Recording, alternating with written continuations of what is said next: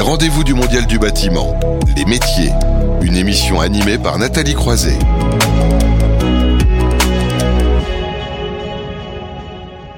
On le dit souvent dans ce rendez-vous du Mondial du bâtiment et d'ailleurs depuis ce matin, hein, le secteur du bâtiment et des travaux publics regorge de compétences et de métiers euh, très variés. On retrouve la conception, la construction, le développement, l'étude de stratégie et j'en passe. Et chaque mois, nous prenons le temps d'un éclairage sur, sur les métiers parce qu'on s'adresse aussi euh, aux plus jeunes et puis de faire comprendre l'intérêt aussi de ces métiers-là. Et ce mois-ci, nous zoomons sur le métier d'architecte d'intérieur. Pour en parler, nous sommes avec Étienne Prost. Bonjour. Bonjour. Alors rapprochez-vous bien du micro pour qu'on vous vous entendre. Vous êtes ancien président du CFAI. Quelques mots complémentaires pour vous présenter. Alors oui, je suis d'abord architecte d'intérieur, bah, diplômé voilà. d'une école d'architecture intérieure, Penningen. Euh, j'ai bien sûr travaillé dans des agences, j'ai monté ma propre agence, et puis je me suis aussi intéressé au métier, à, sa, à son fonctionnement, à sa représentation, et j'ai été vice-président puis président du Conseil français des architectes d'intérieur, qui est la principale formation pour les, enfin, représentation pour les architectes d'intérieur. Parallèlement à ça et à mon agence, je suis également enseignant chargé de cours dans des écoles d'architecture intérieure. Et depuis 2017, je suis également formateur agréé pour l'architecture intérieure. Ouais, parfait. Donc là, on est vraiment dans ces métiers-là. Alors, euh, nous, on a régulièrement une, une émission hein, en fin de en fin de séquence, on va dire euh, tendance, qui est pilotée par le pôle euh, justement des architectes d'intérieur. Donc, on a souhaité aussi le, le mettre en avant. Alors, quelle est la formation justement d'architecte d'intérieur? Alors, la formation d'architecte d'intérieur, c'est quand même une formation experte, hein, il faut le rappeler, qui se fait à Bac plus 5. Donc au niveau maîtrise, licence Mhm. maîtrise.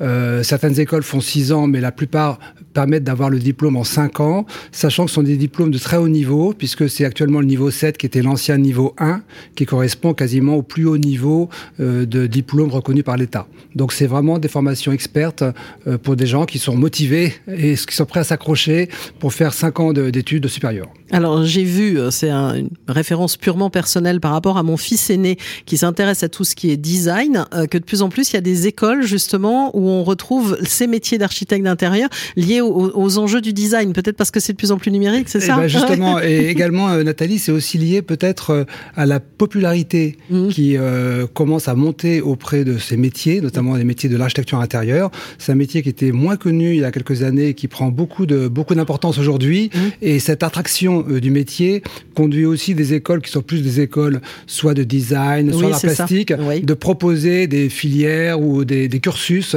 plus dédiés à l'architecture intérieure. Alors ça peut être bien, dans certains cas ce sont des, des filières qui sont assez bien construites, Mhm. mais parfois c'est aussi un petit peu commercial, dans le sens qu'on ne veut pas laisser passer euh, une appellation et une formation qui est attractive aujourd'hui. Donc euh, c'est vrai que nous, au CFAI et aussi à Pôle Action, on a tendance à préférer les diplômés qui sont reçus de cursus typiquement euh, architecture intérieure. Voilà, comme ça, c'est une précision à apporter parce que j'avais été assez étonnée sur ce salon de voir ce lien entre, on va dire, ces différentes formations. Alors, sur quel projet euh, interviennent les architectes d'intérieur? C'est une très bonne question parce que je pense que euh, même si le métier euh, commence à avoir une, une audience assez remarquable, il y a encore des préjugés, il y a encore des restrictions. Donc certaines personnes pensent que l'architecte intérieur, c'est une personne qui va faire de l'habitat, du résidentiel, éventuellement de l'hôtellerie.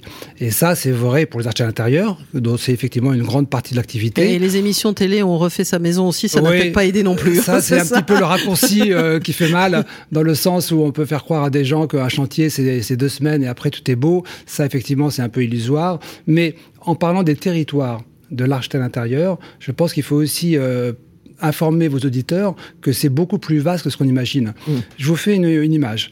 Aujourd'hui, dans notre société, on passe 80% de notre vie dans des lieux fermés. On, On on se l'a dit le d'ailleurs tout à l'heure dans notre émission Voilà. sur la qualité de l'air intérieur. On se lève le matin, on est chez soi, on prend le métro, on est dans un lieu fermé, on arrive au travail, c'est un lieu fermé, on va déjeuner au restaurant à midi, c'est un lieu fermé, on passe faire des courses d'une galerie commerçante, c'est également un lieu fermé, et d'ailleurs, aujourd'hui, tout de suite maintenant, nous sommes dans un studio qui est un lieu fermé.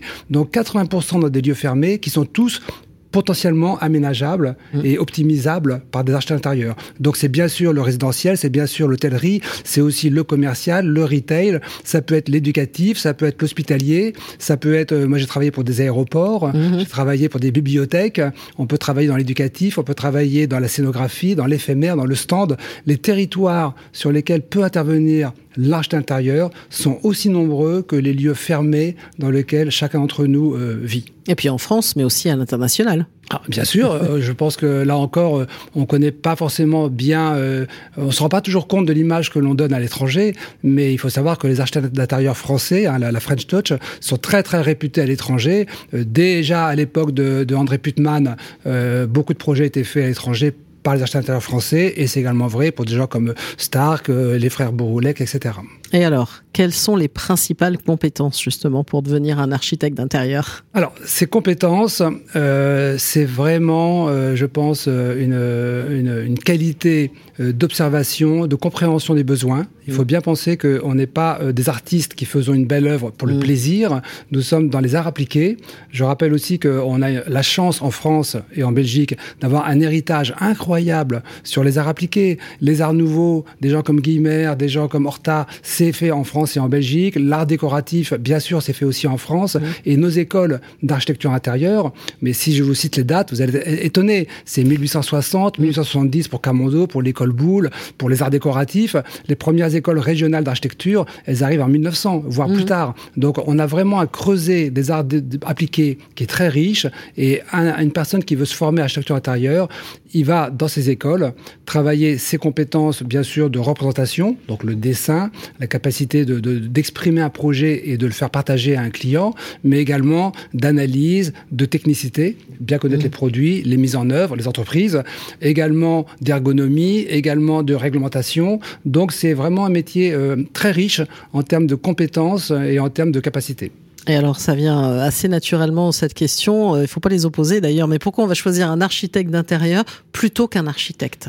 Alors, de plus en plus, les gens euh, nous choisissent. Et j'ai même un confrère architecte qui me disait, ah, ça m'énerve parce que des fois, je rate des projets parce que je dis que je suis architecte et ils me disent, ah non, il ne faut pas un architecte d'extérieur, il nous faut un architecte d'intérieur. Donc, certains confrères architectes qu'on respecte bien sûr beaucoup se retrouvent parfois. Ont changé leur carte de visite maintenant. Là, ils sont un petit peu, parfois, un petit peu évincés parce que finalement, les clients se rendent compte que pour les projets typiquement d'architecture intérieure, Peut-être que rien ne vaut euh, le spécialiste architecte d'intérieur. Bon, ça c'est un, grand débat. Mais euh, l'architecte intérieur, qu'est-ce qu'il va apporter à des clients? Il va apporter déjà euh, une capacité d'écoute qui est parfois presque du domaine de la psychologie. Hein. Ça veut mhm. dire qu'on est vraiment, quand on travaille pour de l'habitat, pour du résidentiel, c'est de l'intime.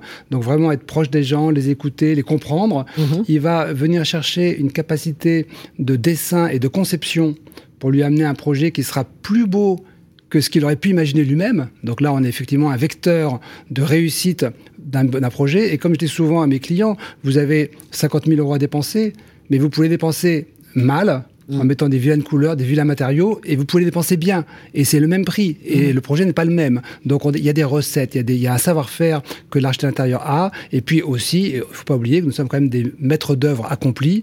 Et donc on, on maîtrise très très bien toutes les phases d'un projet, la consultation, l'appel d'offres, la préparation d'un projet, les documents écrits, les suivis de chantier, les comptes rendus de chantier, la réception des travaux, les garanties biennales et décennales. Donc c'est aussi une sécurité pour le maître d'ouvrage d'avoir un professionnel qui peut mener son projet de A à Z. Oui, parce que c'est ça qui est intéressant, c'est le lien aussi que vous faites avec les entreprises de, de, travaux. Il y a ce, rôle central. Il finalement, vous êtes entre bah, celui qui veut rénover euh, son mm. appartement, sa maison, mm. et puis les entreprises de travaux de l'autre côté. Vous faites le lien, c'est ça Exactement, vous avez mm. tout à fait raison. Et d'ailleurs, c'est pour ça qu'on parle des arts appliqués, mm-hmm. parce que nous sommes des artistes. Je commence un projet avec mon crayon, mais à la fin, il est réalisé avec euh, des marteaux et, et, des perceuses par des artisans.